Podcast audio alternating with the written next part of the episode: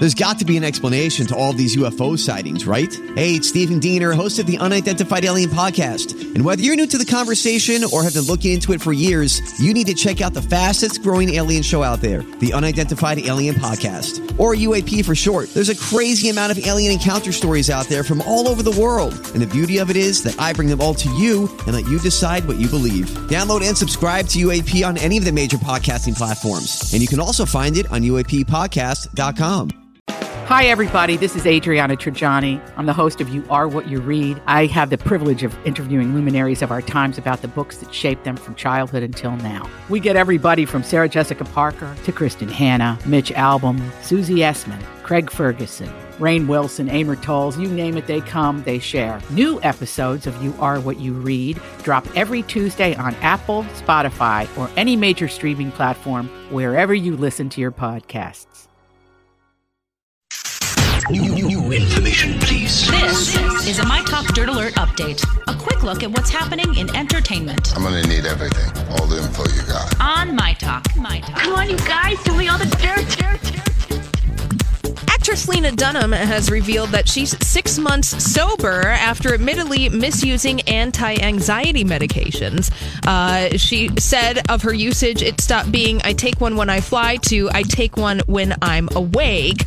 And Dunham said she had no problem getting the prescription from her doctor who had advised her to take it. So she is coming forward with that news this afternoon. You know, I think it's good you- whenever, again, like I always say, when people share do their drugs. experience of uh, finding themselves misusing or overusing or having an abusive relationship with a substance, uh, or their, you know, whatever their their their thing is. I'm I'm happy for that. Yes, So- absolutely.